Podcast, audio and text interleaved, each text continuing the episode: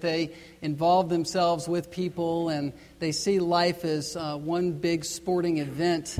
Um, I, uh, I talk to Randy Carlberg quite a bit, and he tells me often that sports are a microcosm of life. And I think they really are. They're a way to test us and show what we're made of and tell us um, different life lessons. I was not uh, the great premier athlete during college, but I was an okay athlete and wanted to stay in shape, and so I involved myself in intramural sports, one of which was indoor soccer. And I had a, a big time doing that. That was kind of fun once I learned that you're really not supposed to check people like in hockey up against the walls. But after I got through that phase, I was all right. I showed up to a game a little bit late. I think I had class or something was going on, and I showed up, and they immediately threw me into the game and so I'm running around and not really knowing all of what's going on, but just kicking the ball and doing the best I can. And, you know, throughout the game, the other team scored two goals, and so we're down a couple goals, and we're coming down to the last minute in our game, and the ball is crossed in front of the goal, and so I chip shot it in, and I score a goal.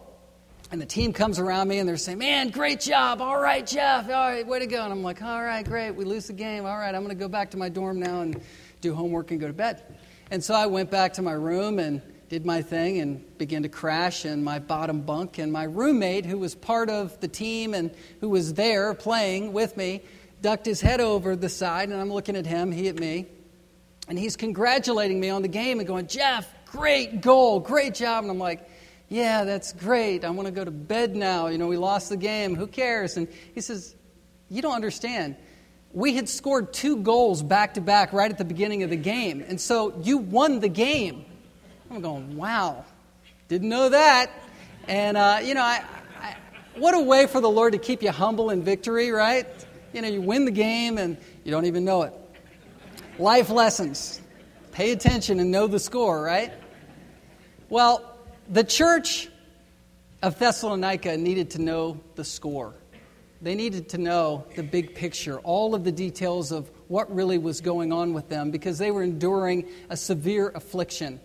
And if you don't know the end of the story, and if you're not filled in with the big picture, sometimes life can seem very unbearable. And we should be filled with joy when we're not because we don't understand all that we need to know that God's Word tells us. At the men's retreat, we talked about being a man of God. And I basically said this masculinity is a mindset. It's a mindset. And it's a biblical mindset. And your mindset, if it's biblical, filled with God's word, will determine the way you act and interact with everybody. It'll determine how joyful you are or how low you allow yourself to get. We need God's word to fill out our thinking so that we can be braced for what life brings us and the difficulties that we have to endure. And so, what Paul is doing in Second Thessalonians is he's trying to help a church calm down and endure suffering and hardcore affliction because they were beginning to shake apart. Three months into it, here Paul, Silas, and Timothy had planted this church. They had been with this church for a couple years, establishing it, and then for three months they had left them and gone to Corinth to expand their ministry there. And so, three months into their departure, they're finding out that this church is shaken. Look at verses 1 and 2 of chapter 2. Now, concerning the coming of our Lord Jesus Christ and our being gathered together to him, we ask you, brothers, not to be quickly shaken in mind or alarmed. Stop there. They were shaken up and they were alarmed. The word shaken is kind of like a word used for an earthquake. They were being shaken apart from the inside in their hearts. John Knox, the great Scottish preacher, put it this way. He said, translating this verse, do not be terrified out of your senses all at once. They were terrified. They were struggling because here they are, this model church in faith, hope, and love, this example, and all of a sudden the enemies are bringing an onslaught that was very difficult for them to handle. Affliction is what they were enduring. Verse 4 of chapter 1. Many afflictions, enemies that were attacking them acutely and personally. And they needed the big picture, the whole story of how this thing's going to turn out to calm them down. If you're taking notes, here's a proposition for you three ways God controls Antichrist. Three ways God controls the Antichrist to calm them down. This section that we're about to dive into deals specifically with the man of lawlessness, who's also called in 1 John the Antichrist. And what's so important to grasp from this section of Scripture is that God controls the devil. God controls all events.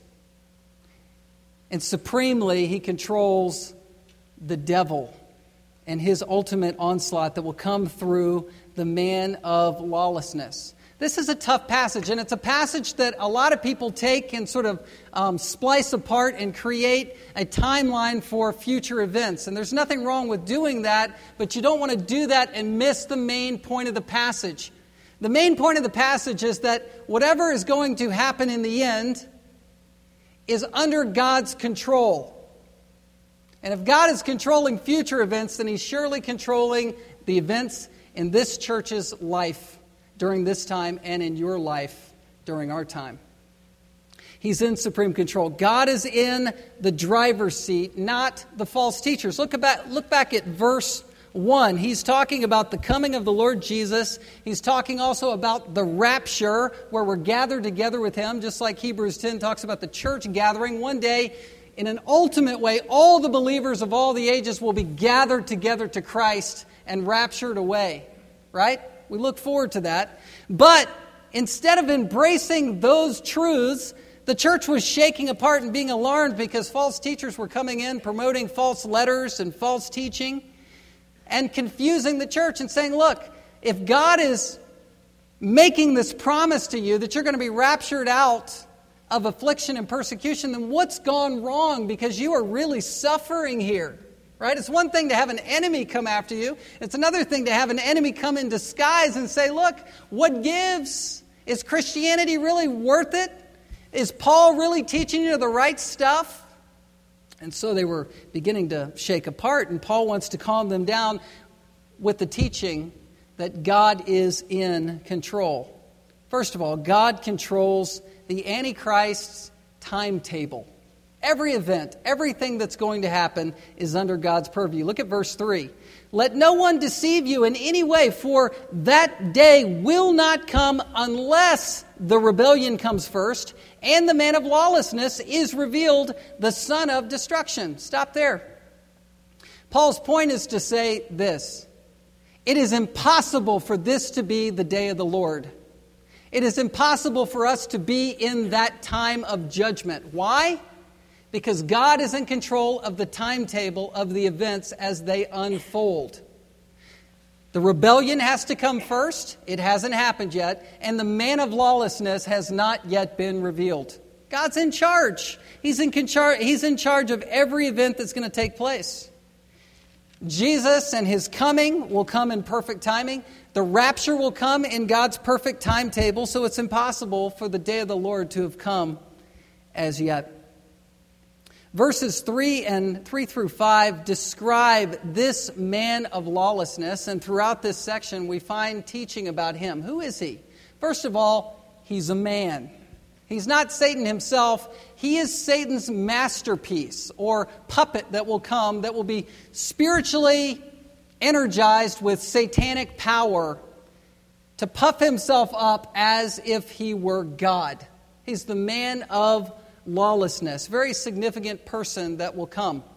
A lot of people believe he's already come, right? They say he's Nero. They say he's Hitler. He was Stalin. He's, he's one of our presidents, right? He's, he's, he's my mother in law. I mean, right? I mean, wait, does that go on the tape? Anyway, all right, yeah. So, my mother in law have a great relationship, or we did. But anyway, you know, a lot of people want to predict who this person is, but the Bible just keeps it generic. But it is a man, and he's lawless. First John talks all about how this figure is against the law of God. He's anti truth, and he's anti Christ. He is. He's going to bring the rebellion. And the rebellion is an apostasy. That's what that original word means in verse 3. It's an apostasy. It could be the apostasy of the Jews rejecting um, God during the seven year tribulation, rejecting Christ. Or it also could mean that the church has apostatized or gone away from Christ in a significant way, and the church becomes this false church that the Antichrist becomes enthroned in and becomes in the seat of power says he's revealed he's, he's revealed like revelation. He shows up just like the son of god showed up in the first advent and will return again. This man of lawlessness is a false christ who is revealed. So there'll be some supernatural revealing of this man. He's called the son of destruction. That's a hebrew idiom for son of perdition. You've heard it before attributed to who? Judas iscariot a person who Jesus said it would have been better for him not to have been born because he was born to go to hell. And that's this man as well. Someone whose heart is filled with Satan, just like Judas was, the son of destruction. Daniel 9 and Daniel 11 talk about the events that are going to happen in the end times, the seven year tribulation. You have sort of this display, if you read it, of 70 weeks, 69 weeks that lead up to the 70th week, which is, um, has been taught to be the seven year tribulation, which is also described in Revelation chapter 6 through Revelation chapter 18 with sealed judgments and bowl judgments. This is the wrath of God on display in this world. And midway through the seven year tribulation is called the abomination desolation. And that's described here also in cha- uh, verse 4. It says, Who, the son of law, uh, the man of lawlessness, who opposes and exalts himself against every so called God or object of worship, so that he takes his seat in the temple of God, proclaiming himself to be God. A lot of people believe that three and a half years through the seven year tribulation, You've got this great apostasy, you've got this great following of the Jews that are surrounding him, and he recreates himself as the Son of God in a recreated Holy of Holies, an inner sanctum, in a temple of God where he's saying, Worship me. And people do, and people will. And it's an abomination to God. Satan's masterpiece. Now, before we go any further, let me just say this. Like I've said, the key to understanding Second Thessalonians is understanding Paul's main point is not to chart out future events, but it's to calm a church down. You study end times theology primarily for your own personal holiness, your own personal gut check. Why do you study the wrath of God, sealed judgments, bowl judgments? It's not to become smarter, it's to become more fearful of God and, and to say, what manner uh, am I in if the Lord returns today or right now? What's he going to find? And then it's also to study the end times to fill our hearts with hope. That's why we do it. Holiness and hope. We want to be reunited with our loved ones and we've lost them this side of heaven, and we want that promise to cling to that we're going to see people again, and we're going to see Jesus. And the pain I'm undergoing, the, the suffering, the burden that you're carrying right now, the subtext that's going through your mind, that's going to be resolved one day in heaven. That's why you study it. That's important. It's also important to understand that we don't have all the dialogue here, and this is a very interesting component of Second Thessalonians. Look at verse 5. Paul says, do you not remember that when I was still with you, I told you these things? There's a little bit of sanctified frustration here, and I kind of like it. You know, Paul's just saying, Look, don't you remember when I was with you? When we talked about this stuff, and it's been three months, and you're struggling and you're shaking apart. What am I going to do with you? You know, that's what's here in verse 5. There was a dialogue about the end times that Paul had with them, and they're not getting it anymore. They're getting confused. It's kind of a testimony of how easy it is to sort of let go of basic truths when we need them to anchor us, right? It's kind of like overhearing a conversation or part of a conversation to read this section. We're not going to have all the details here. It's like being at Starbucks when somebody doesn't care and they're on their cell phone and they're over loud and you're trying not to over hear them, you're not trying to spy on them, but you're suddenly interested in what they're talking about. Not that I'd ever do that, and you're distracted and you're trying to piece together the whole story. That's what we're doing here with this text. He says, I told you these things. I told you this. So we don't have all the details. The point is, God's in control, and He's trying to calm them down with this truth. Another sort of preliminary thought is that our doctrinal statement at Anchorage Grace Church is a pre tribulational position. In other words, we believe that suddenly Jesus is going to return without any warning, and we are going to be raptured and gathered together with him. And I embrace that position for several reasons. I believe that there will be a literal seven year tribulation based on Daniel 9 and Daniel 11, and based on how I read the book of Revelation in a futurist sense, I believe that those events are still going to happen once you get into chapter 6 and following in the book of Revelation. I do. 1 Thessalonians 5 2 says, The Lord will come like a thief in the night, suddenly, out of nowhere. Um, 1 Thessalonians 1.10 uh, talks about how we're delivered from wrath, which could allude to the tribulation. 1 Thess 5.9 talks about how we're not destined for wrath. Matthew 24 is where Jesus at the Olivet Discourse is addressing the Jews, and he's talking about two men who are in a field, and one's taken suddenly. Two women are grinding at, at the mill, and one is taken and one is left. You kind of upload the, the tune from the uh, old um, you know, films that were reel to reel. You remember those? We should have all been ready, right? You kind of have the tune in your mind. Should have been, should have all been ready. You know, two are in the field and you're kind of scared to death as a kid watching those films. Is, is anything coming back, right? Well, you know, I think that position is biblical. But at the same time, I have to be honest to say that as you go into this conversation that Paul's having with this church in Second Thessalonians, though Paul is talking about the return of Christ and he's talking about the rapture in verses 1 and 2, he's also talking in terms of these events that perhaps the church is supposed to identify and see while they have still their feet on the ground here.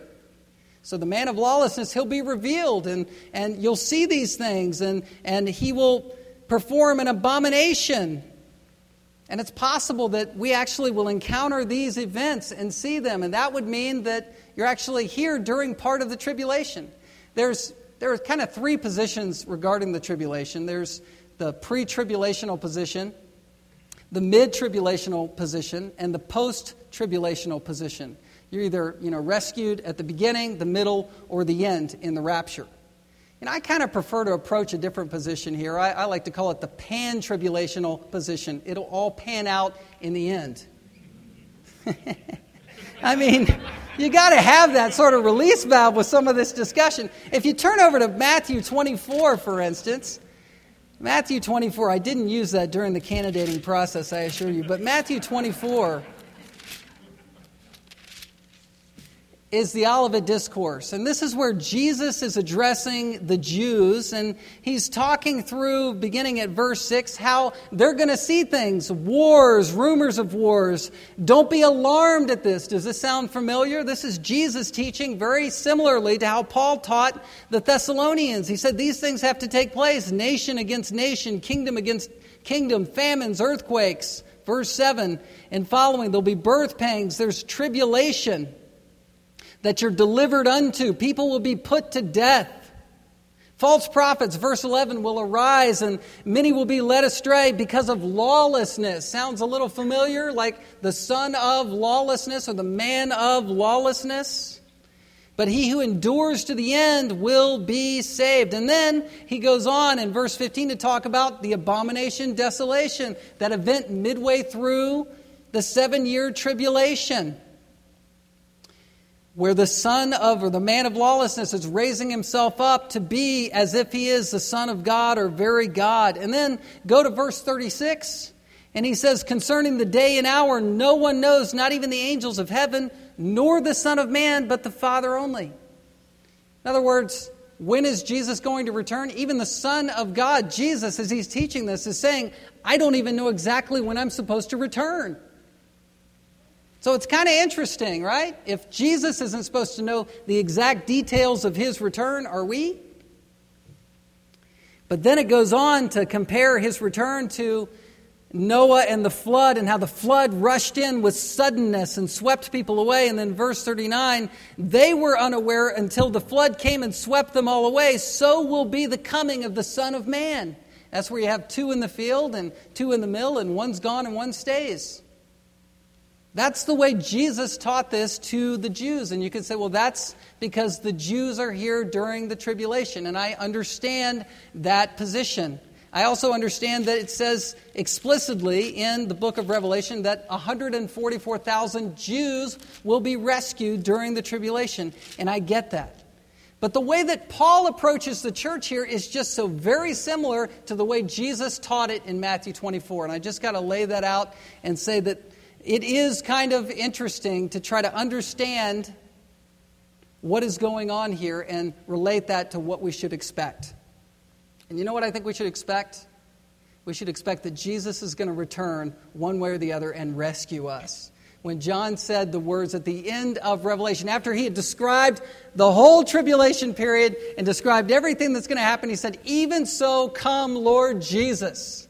And so perhaps we're not going to see any of this on earth, but we'll know what's going on while we are already rescued safe in heaven. And perhaps some of these events are going to take place and we're going to be rescued nevertheless. But my hope is in Christ, not my eschatological chart. Amen? Our hope is in the Word of God and the promise that He's going to return and save us. And the way that this plays out is the way God wants it to play out. The Antichrist. Who is this man of lawlessness?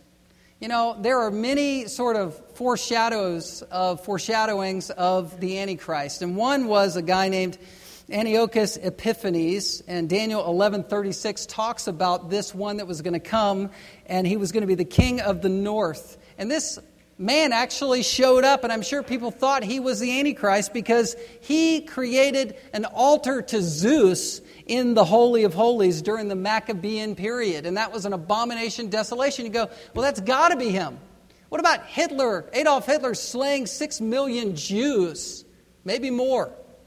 It's got to be the Antichrist. Well, these are foretaste of this man of lawlessness. So it's going to be worse. It's going to be worse. Antiochus Epiphanes, it's the idea of, of an, him wanting everybody to have an epiphany. So he named himself that. He wanted everybody to wake up and see that he truly was God when he's not. Also, the king of Tyre, you've heard of this reference in Isaiah 14, where it talks about the king of Tyre, and it's as if Satan himself is talking, right? Isaiah 14, 12, and 14. How you are fallen from heaven, O day star, son of dawn. Have you ever heard that in relation to Christ? I mean, in relation to Satan, this is actually talking about the king of Tyre, but it's also alluding to what was probably going on in Satan's heart when he tried to overthrow God in heaven and say that he is God. It says, You said in your heart, I will ascend to heaven above the stars of God. I will set my throne on high. I will sit on the mount of assembly in the far reaches of the north. I will ascend above the heights of the clouds. I will make myself like the Most High. Are you ever tempted to think, man, how could somebody who's sort of positioned in heaven as this angel servant of God ever do that? And I'm not here this morning to explain or try to explain the problem of evil and why God allowed it to happen in the first place. But I do have to say this let's not be so quick to judge even Satan himself. Because isn't this same seed of pride in each one of us? It is. It is. We, we want to raise ourselves up like this man of lawlessness. And before we're saved, we're at enmity with God. And if we don't become saved, if God doesn't transform this out of you, then you will suffer the same fate that Satan does and will one day. And the man of lawlessness, the son of perdition, hell will be guaranteed for you. You will undergo the wrath of God eternally unless this pride is dealt with in your life. You know, that's one of the qualifications to be an elder in 1 Timothy 3 that you not be a new convert, a recent convert, or neophyte, lest you become puffed up with pride and suffer the same condemnation of the devil. I mean, sin is sin, and the seed of sin that rose in Satan's heart is the same seed that's in all of our hearts. If we're saved, it's just dethroned, but it's still residually there, and we have to press it down. Was thinking of uh, an analogy that uh, one of our associates gave to me recently. Sanctification is like um, going up on a down escalator, and you have to keep marching up to the top by the power of the Spirit. Otherwise, what are you doing? You're going down. And we dare not let our guard down regarding this sin, this pride, this lawlessness, this raising ourselves up as if we are God. Well, he opposes God in verse 5 in his very temple. Number one, God controls the Antichrist in terms of his timetable. And number two, our second point here is God controls Antichrist influence. How much influence is the Antichrist supposed to have? Look at verse 6. And you know what is restraining him now, so that he may be revealed in his time. For the mystery of lawlessness is already at work, only he who now restrains it will do so until he is out of the way. This is part of that conversation that we don't have full clarity on. Who is the restrainer? You know who knows? Well, the Thessalonians know because Paul's saying, You know who's restraining him now, remember? A lot of people say that the restrainer is, uh, was the Roman government at this time, or the Lord Himself, the Lord Jesus. Perhaps Satan himself is restraining the Antichrist. That's a position some people take. But I prefer to see this in this context as the Holy Spirit being the restrainer. That's who I think it is. The one who is against sin in our world. And the God of this world is alive and well, and He's ruling through the societies and philosophies and systems, and through witchcraft and through all kinds of Wiccan activity. And He is manifesting Himself here and there as the God ruler, the lowercase g O D ruler of this world. But He's restrained to some degree, right? He's restrained by God Himself and by the Holy Spirit.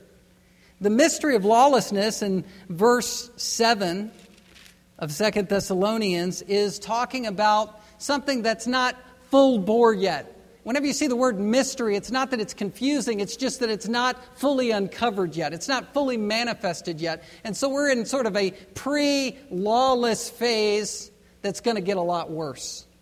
And I think that can be some of you know, some sanctified reverse psychology where we say, you know, it does have to get worse before it's going to get better. And so, if things are getting worse in our society and our politics and liberal agenda and things that we see that gross us out, we can say, Lord, rescue us from this. Lord, judge this. Lord, bring us home away from this while we at the same time try to do our part to make a difference. But we're in a state of a mystery of lawlessness that's already at work, verse 7. This picks up with several verses in 1 John. You might turn to them as I read them off. 1 John 2:18 talks about how it's the last hour. In other words, we're part of this lawless phase that's coming to culmination. And he says, As you have heard that Antichrist is coming, so now many Antichrists have come. Therefore, we know it's the last hour. 1 John 2 22 who is the liar, but he who denies Jesus is the Christ, this is the Antichrist. You say, look, what, you know, am I supposed to greet the Jehovah's Witnesses as they come to the door, or am I supposed to be a, a gospel godly witness? Well, Second John actually says, don't give them a greeting and send them on their way. You know why? Because Antichrist has come to your porch. When the Mormons show up to your door, I'm not saying be mean to them personally, but you need to resist their influence. I've said this before, but I remember somebody from a former church ministry that I was a part of who was one of the premier, most godliest persons in our church, or known to be that. And she began to involve herself relationally with a piano teacher of her child. And she was so idolizing the talent of her child that she just kind of forgave the influences of this Mormon pianist and maestro.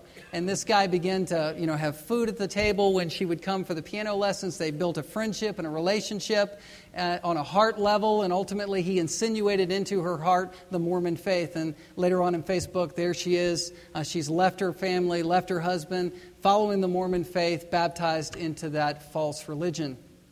You know what that is? That's the spirit of Antichrist. That's the mystery of lawlessness that's around us.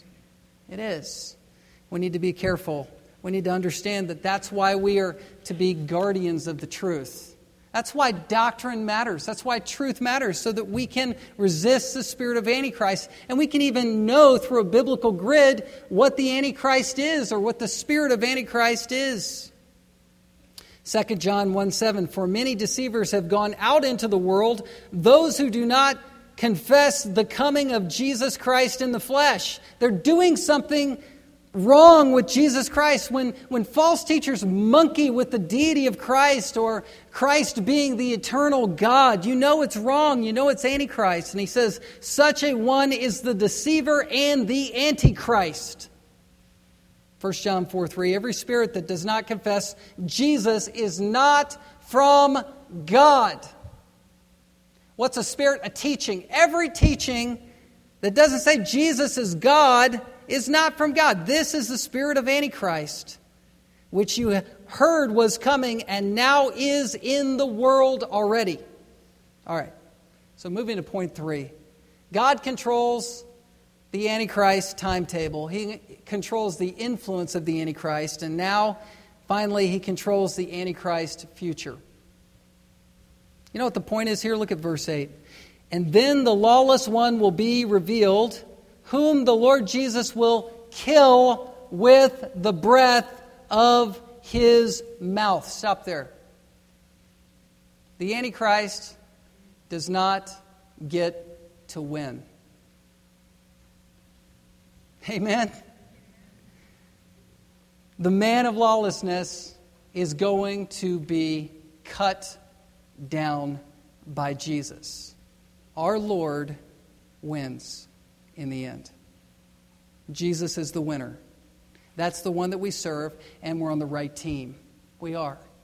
We're on Jesus' team. And he's going to decapitate or kill the man of lawlessness to the glory of God. It's got to happen. He is anti Christ, he's against Christ, and Christ is going to return to kill him with his word.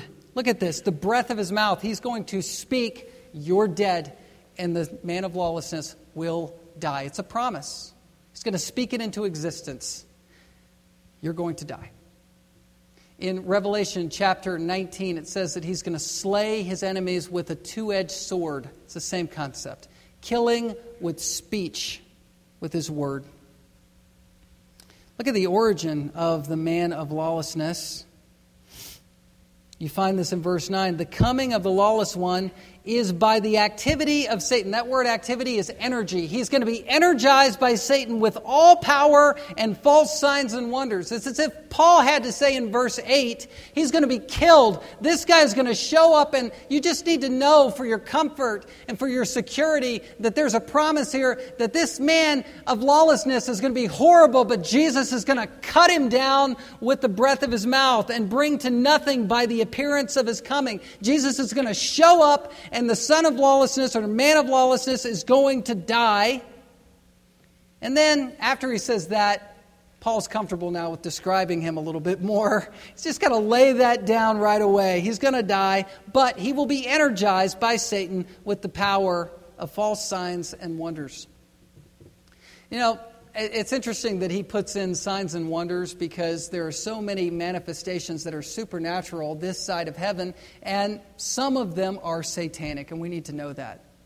Just like when Moses was empowered to be the spokesperson for God to Pharaoh, and God said, Look, bring a staff and throw it down, it'll turn into a serpent. Um, you know, you will be able to put your staff into the water and the water will turn into blood. You'll be able to sort of uh, predict and prophesy plagues that will come.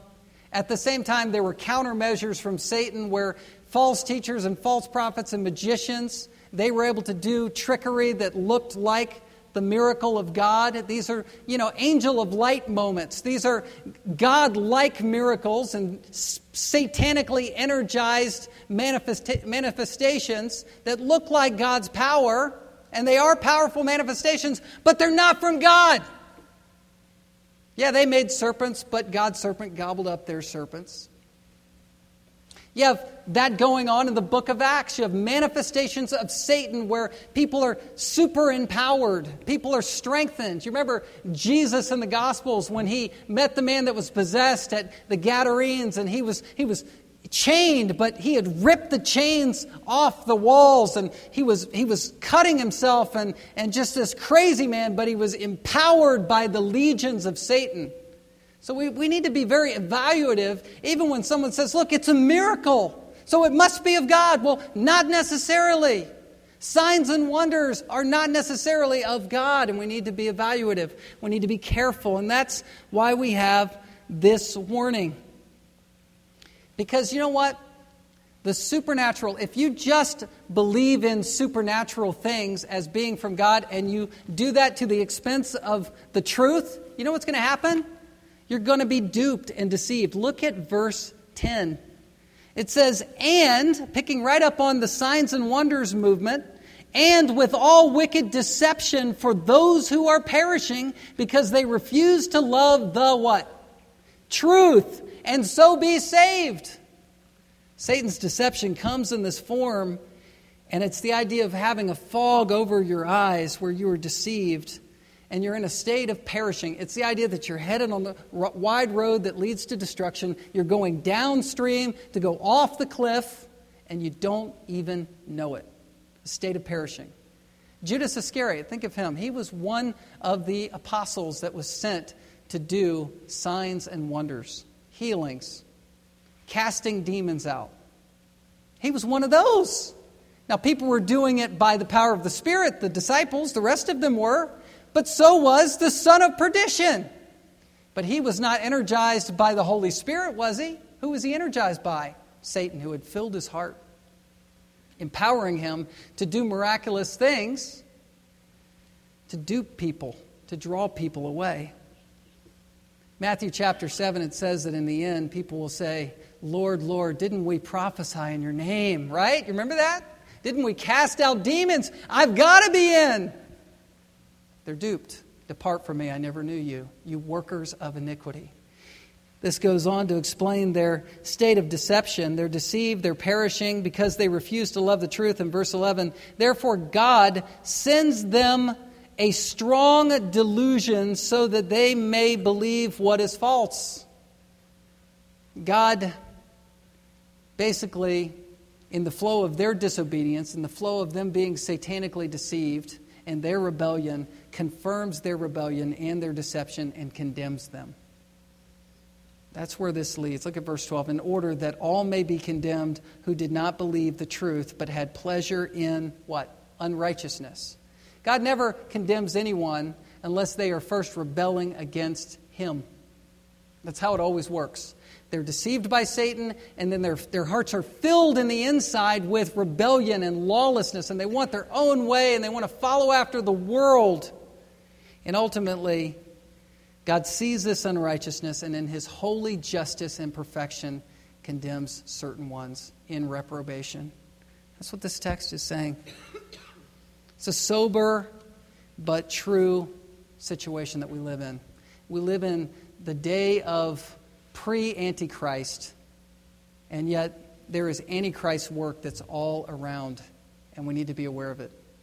Now let's try to bring this closer to home few points of application. Number one, our newspaper should not inform our theology. A lot of people want to have their newspaper in one hand, their Bible in the other, and you kind of lay it over top and say, okay, now I can really read. well, we need to be careful. Now, if you like to watch CNN, if you like to watch Fox News, that's great. I mean, some of that's very informative, and some of it's just you know, kind of vain repetition where you're going around the world in 20 minutes over and over and over again, and the same sound bites happening, right? But it's entertaining and it's enjoyable dialogue sometime, and I understand that stimulation. It's important for us to be informed and to know how to vote and know what to do in our life and in our world and stem the tide against liberal agendas, right? We need to be lights in the world, but we need to do so with the standard of the truth the truth needs to lead the way and be our light in our grid through which we understand what's going on around us. And we need to cling to these promises, not any sort of man made promise that would come through world events or circumstances or even politics. Matthew 24, 36. Instead of having everything precisely figured out in the end times, even the Son of Man did not know the hour that he was going to come back. You know, and from this text, under this point, um, letter B, based on future events, it's unbelievers that should be shaken up, not believers. You know, a lot of people get uh, uh, really kind of wired and excited and discouraged based on who gets elected. And I think it's good to be energetically assertive and mindful of politics, but if you're riding a roller coaster of ups and downs, and you don't have sort of a spiritual baseline equilibrium that's based on truth, then you need to examine yourself. Because things are promised to get worse and worse. We live in a spirit of Antichrist, right? There are going to be false teachers and false leaders around us that are going to have false religion that they're promoting. But we've got the truth, and we've got the promise that, you know what? Jesus is going to win in the end. So it's got to get worse before it gets better. Why do we study eschatology? The word eschatology, don't freak out that I use that word. It's just the word eschaton, which means future, and it's the study of the future. Why do we study the future from the Bible? It's for holiness and for hope. And I talked about that already. We study it for holiness and hope. You should read 1st and 2nd Thessalonians for your heart first and foremost. And then if you want to study the end times in specificity, read books on that. We have a class actually given from Alaska Bible College this semester on the end times on Daniel and Revelation. Be a great study for you to go through. But even in those studies, even reading that level of theology and reading the Bible and, and really digging in on that level, it has to lead you towards holiness and hope, or you're missing the point of why it's in there in the first place. I mean, why do you think so much of eschatology is spread and interspersed all throughout of it, throughout it, Genesis to Revelation, and people have to pick and choose and put it together to make sense of it all? It's because the main point of each passage where that's threaded in and through it is for your own holiness and hope, not for you to have everything perfectly laid out for us to be able to figure out what's going to happen. Otherwise, if we're concerned about our eschatology, eschatological chart, then we're clinging to that instead of clinging to Christ, right? We dare not do that. Don't trade your sort of, your, your sort of theological ambition for faith in Christ. You want faith in Christ. We want, even so, come, Lord Jesus. I don't have it all figured out. I can have what's figured out and displayed for me in Scripture. I can read that and cling to that. But ultimately, when all is said and done, I just want Jesus right? The pre trib, the mid trib, and the post tribbers, we're all going to go in the same rapture. So let's just all get on the bus when he shows up and be with the Lord. Number three, our enemies should always be viewed in light of God's sovereignty. And that goes for all of spiritual warfare. God is in control of our enemy. Luther, Martin Luther put it this way Satan's alive and real, but he's on God's leash. And you know what? If I can add and embellish that, you know, Jesus at any one point can pull his choke chain. And ultimately, he's going to destroy him and cast him into hell. He's already defeated him at the cross. The serpent's head was what? Crushed. So he's already condemned. He's loose on a leash. He's condemned. And he will ultimately be destroyed in a state of ruination, not annihilation, ruined forever in hell. Satan is always acting according to God's timetable. He isn't countercultural. He's flowing right in and through the culture that's around us. His agenda is alive and well. He's the God of this world. And Satan, all the while, is not winning. Do you ever think that? He's not winning. We think he's winning. He's not. He's just on God's timetable, he's under God's sovereignty. And Satan is destined not to win. Number four, spiritual deception always has three angles. And this sort of fills out the final verses that I went through about how people are condemned. There's the external influence of Satan. People are duped by Satan's lies. Then there's the internal willful disobedience from man. We, we sort of are supposed to resist the devil in James chapter 4, but James 1 talks about how sin is born and grows from the inside. That's not Satan's fault, that's our own sins, sinfulness, and we are culpable for our sins. And then finally, and this is the warning, the final condemnation is from God. So, three angles. You have satanic influence from the outside, you have the internal influence of our own sin, and then you have the final condemnation of God on people who will not repent. So, you know what? If you missed the sermon last week on the wrath of God, go listen to that in concert with this one. And be warned if you're not yet repentant, if you haven't repented, if you don't yet know Christ, turn to Christ today because you don't want to be duped by Satan any longer. You don't want to follow your rebellious path any longer. Don't live in secret sin. Repent. If you are a Christian already, repent of your secret sins and be a follower of Christ because judgment is coming for those who are wicked, who have never repented. And you might even be self deceived and think that you're a Christian and you're really not, and you need to repent for the first time. We'd be happy to pray with you about that. We love you here. We, we want you to know this, Lord, and to be excited about the king and the judge who's going to return because you know what? We're on his team. Let's pray. Father, we thank you for this time and your word. I pray, God, that you would be magnified in our hearts and we would worship you as you are due to be worshiped. Lord, you are the ruler of all things. And even though Satan is still alive and well, and even though these end times events are going to take place, we know that you are in control of all of them, and we need to not fear them or try to overly figure them out. But Lord, we need to be warned if we have not yet repented and bowed the knee to Christ. I pray, God, that we would be rejuvenated, that we would be refreshed to know that even if we are going through affliction, and uncertainty in our life, even for those who are struggling in their marriages, struggling in their parenting, struggling on their jobs, struggling in their relationships, struggling with extended family, struggling with anything, struggling with their finances, that they would submit all of those things to your lordship. Because you are God. You are this big. You are ruler over all things. And we want you to rule our hearts and our circumstances. And know that if you can control the man of lawlessness, then you can control the events in our daily life as well. We thank you, God, for this time in your word. In Jesus' name, amen. Let's stand now for our final time. I just want to encourage you. Sign up for things, involve yourself in things at Anchorage Grace. We had a great time this weekend as men. It was great for people to sort of work through okay, I, I wanted to go, I signed up, and, and then I went, you know, and, and they had a lot of fun. Same thing with Thanksgiving blessing and Bible studies and home groups. We've got a home group meeting tonight at the Pauls and the Belanis on Monday. And the Giroux um, put on a young marrieds group. You know, involve yourself in these Bible studies and things.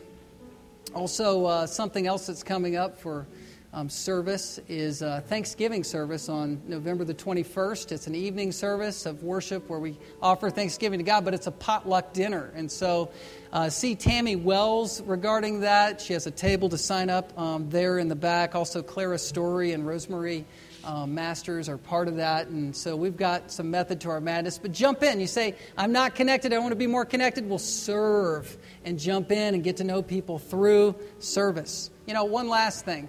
There's an article that's just been written, and it was by a lady who was representing the churches of Anchorage. And that's a conglomeration of churches that are banding together to try to make a difference in Anchorage.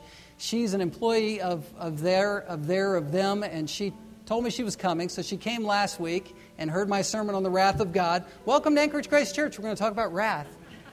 Anyway, um, but she wrote a glowing report about all that goes on and about who we are and how warm the fellowship is here and how we have cookies and we have punch and we have treats in the back, and how I said that this place should turn into one great big living room where we enjoy each other relationally. And she put all of that through her article that's going to be on a blog, and we need to print it off and distribute it around to us for your encouragement. But be encouraged by that. This is part of who we are, is, is the time now to get to know each other and involve each other, involve ourselves in each other's lives. Well, let me pray one more time. God, I pray that you would bless these men and women and these boys and girls. Let us be impacted by the knowledge of Jesus Christ. It's in his name we pray. Amen. Dismissed.